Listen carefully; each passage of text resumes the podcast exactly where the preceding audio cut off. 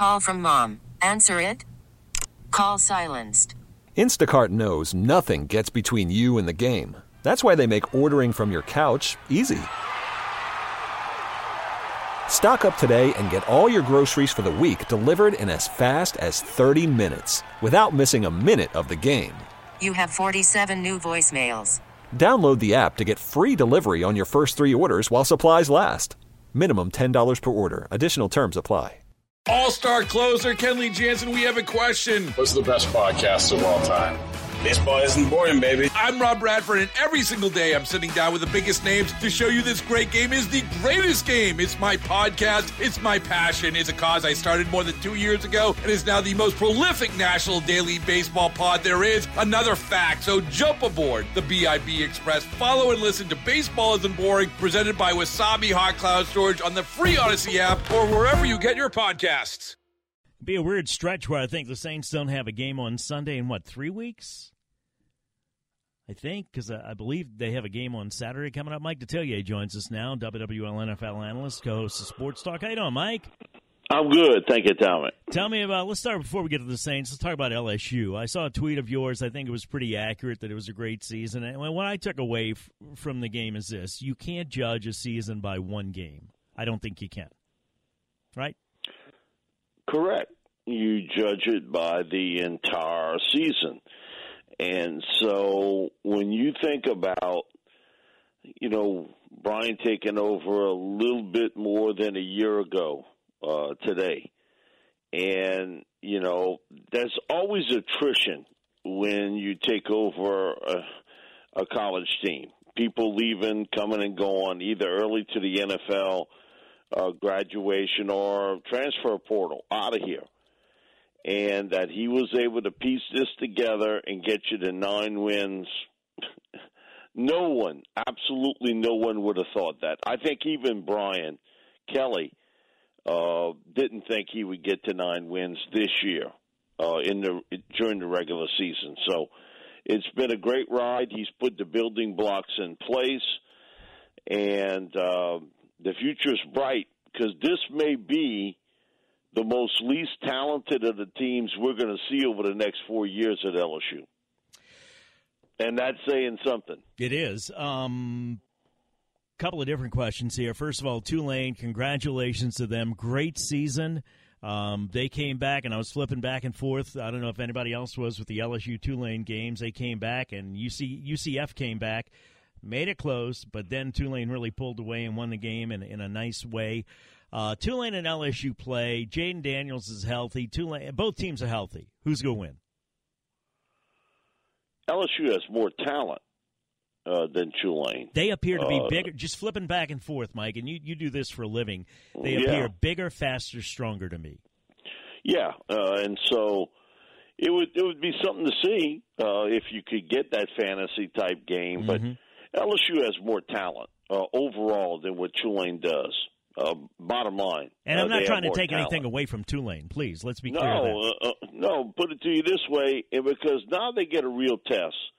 You going up against if there's one player in college football everybody sort of knows is Caleb Williams. Uh, now Friday night he got beat up pretty good after a real fast start, and they jumped all over Utah, and Utah jumped all over them, and basically knocked him out of a Final Four spot. But you're going up against USC, uh, who uh, they they got a lot of talented, uh, fast guys too on that USC team. It's a great test uh, for Tulane, and it and just sort of remember this: Barry Switzer told, man, this is years ago. LSU's playing Oklahoma for the national championship. Uh, we doing pregame, uh, Buddy Diliberto and I, and and Switzer makes the comment that the team you see in either late November, early December, that finishes the regular season or a conference championship game, you never see them again.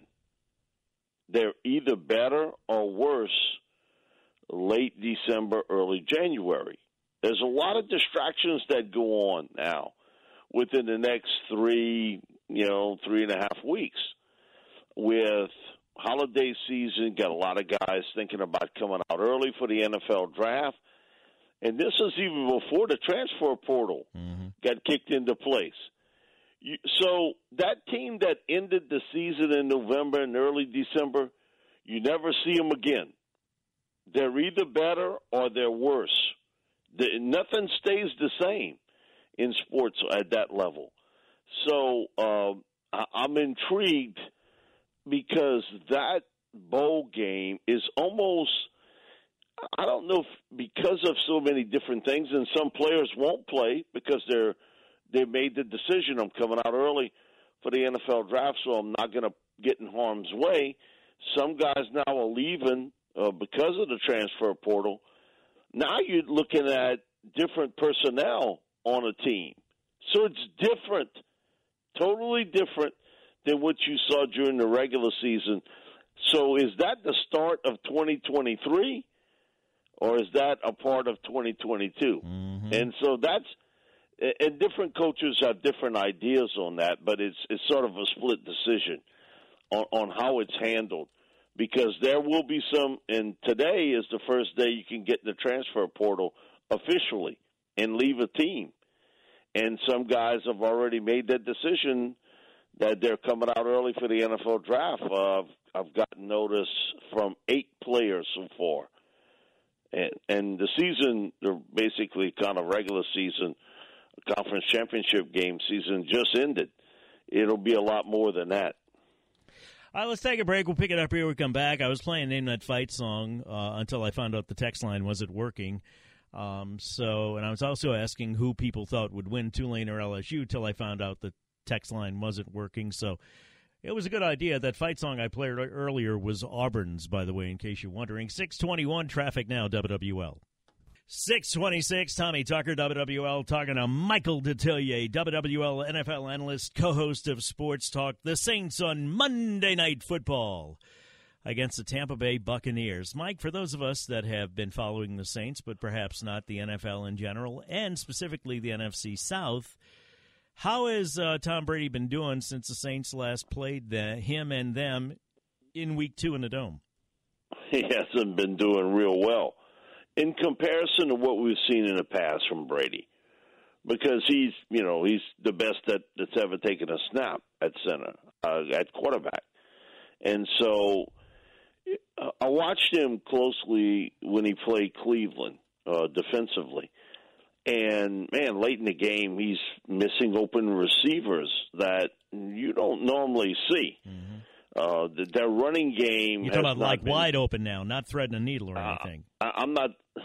I'm not talking about pro open. I'm talking about they were high school open. Yeah, like and like, he missed them, like against air, almost competing, right? Uh, and you could see his frustration.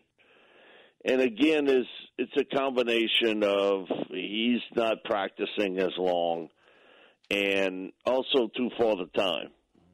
And so you you got that, and he doesn't have much of a running game. Hasn't had it most of the year, other than game one uh, when Fournette went off against the Cowboys. So he's struggling there, and the offensive line is not real good. Three new pieces along the offensive line, right up the middle. And so you can see where all this is starting. He's not a, never been a movement guy, and and that's not his forte but he hasn't played as well as we've seen in the past, and they they don't stretch the field uh, much uh, with big plays, and that's something that he had always sort of uh, made a living on, uh, hitting a big play from time to time. And he doesn't have Gronkowski this year, mm-hmm. uh, and I think he's really missing that one huge piece that he could count on, third and seven you know, Gronk would get him nine yards, ten yards, move the chains. Doesn't have that this year. A guy that he can really count on.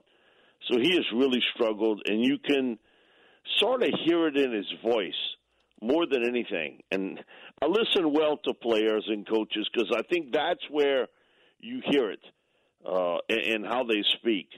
And he's really struggled. And the NFC South, if people ask me, has there ever been another year like this you can remember?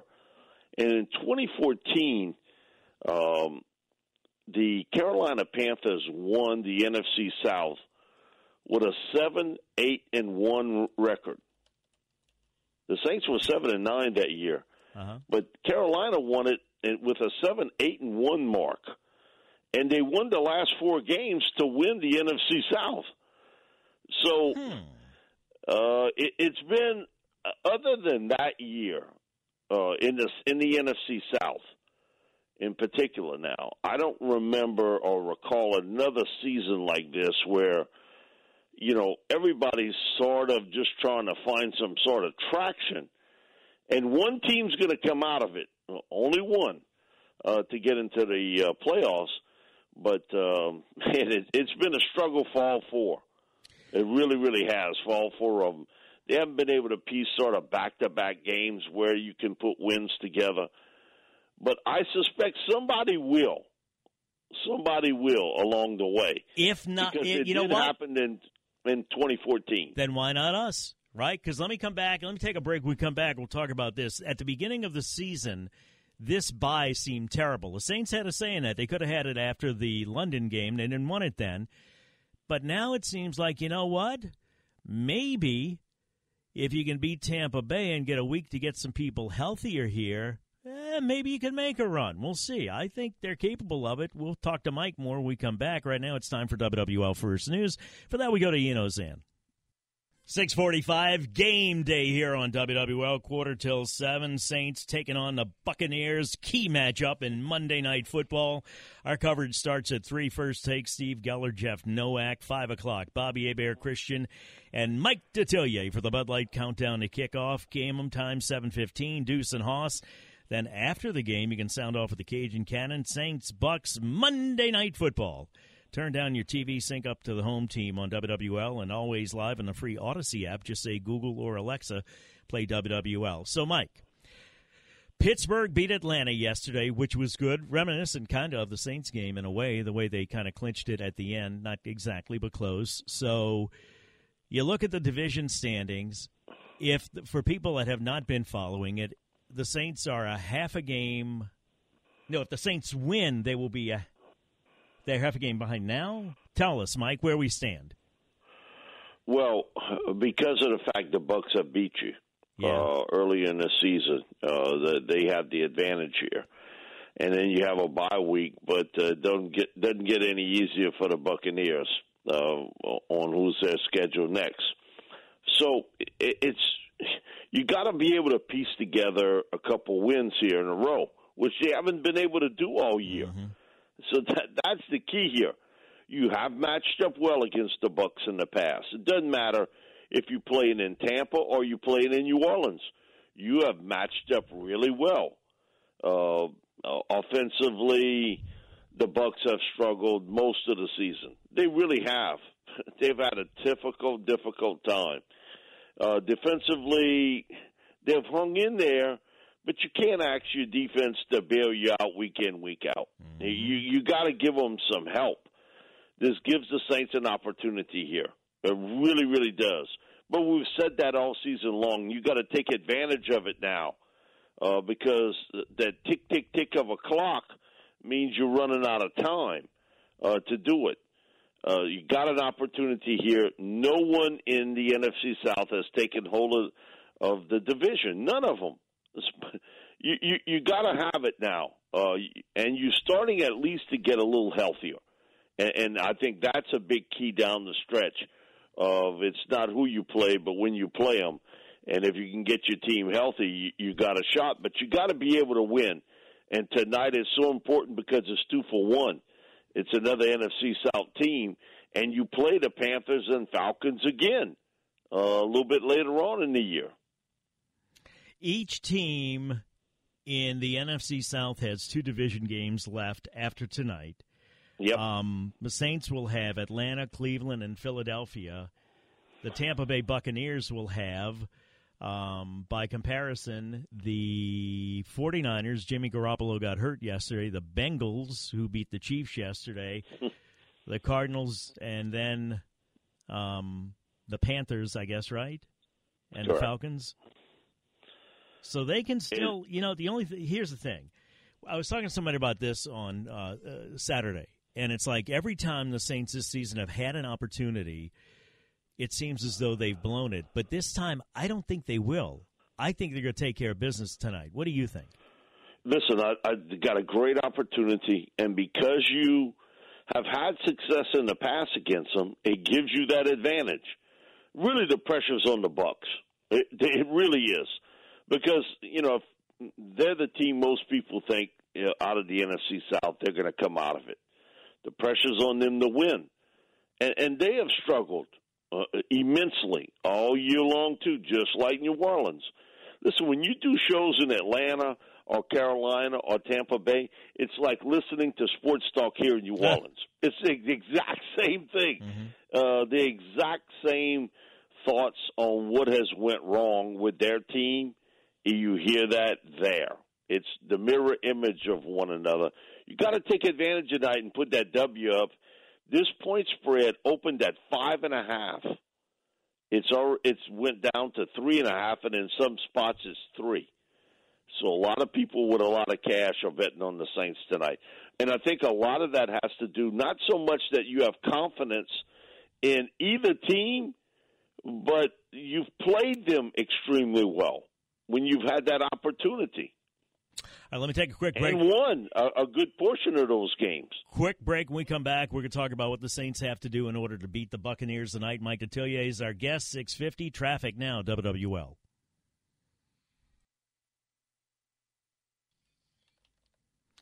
657, three minutes left till 7 o'clock. Mike Detillier is with us. He'll be on this evening, part of the pregame coverage as the Saints take on the Bucks Monday Night Football.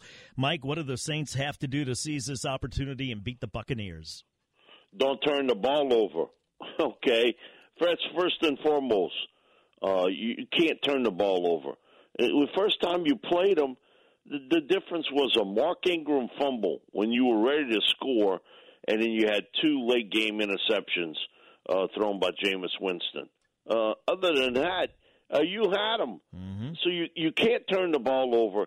And secondly, against the Bucks, it's always important. You got to stop the run, but it, it's all about harassing Tom Brady. It, it's all about making him uncomfortable in the pocket and getting off the field. Uh, now here becomes the issue: the Saints have only had two interceptions all year long. Two. Brady's only thrown two all year. So, uh, you know, get him off the field. Pressure. But but you got to be able to come up with pressure, and he does a pretty good job avoiding sacks. I give it to him. He does a nice job of sidestepping, but don't turn the ball over and harassing Brady. I think are the keys when you play the Buccaneers because when he's frustrated – you can tell the entire offense feels it, almost feels it from him. And what about the Saints offensively, Mike? Will we run out of time? Well, you got to have a semblance of a running game, even though the Bucks are pretty good against the run. You got to be able to run the ball a little bit, and uh, I got to throw a couple deep passes downfield. Antoine Winfield's been hurt; he's their All-Pro safety. I got to test the deep part of the field and try to hit me some big plays. 12, 13 play drives that's not going to work real well against this defense. So I got to throw the football deep, but it starts with having a semblance of a running game and winning in the trenches. Prediction? Listen, I think the Saints win this. Field goal, 2017, low scoring game. I think they come out with a W. I think so too. Thank you, Mike. Appreciate your time. We'll be listening this evening, okay?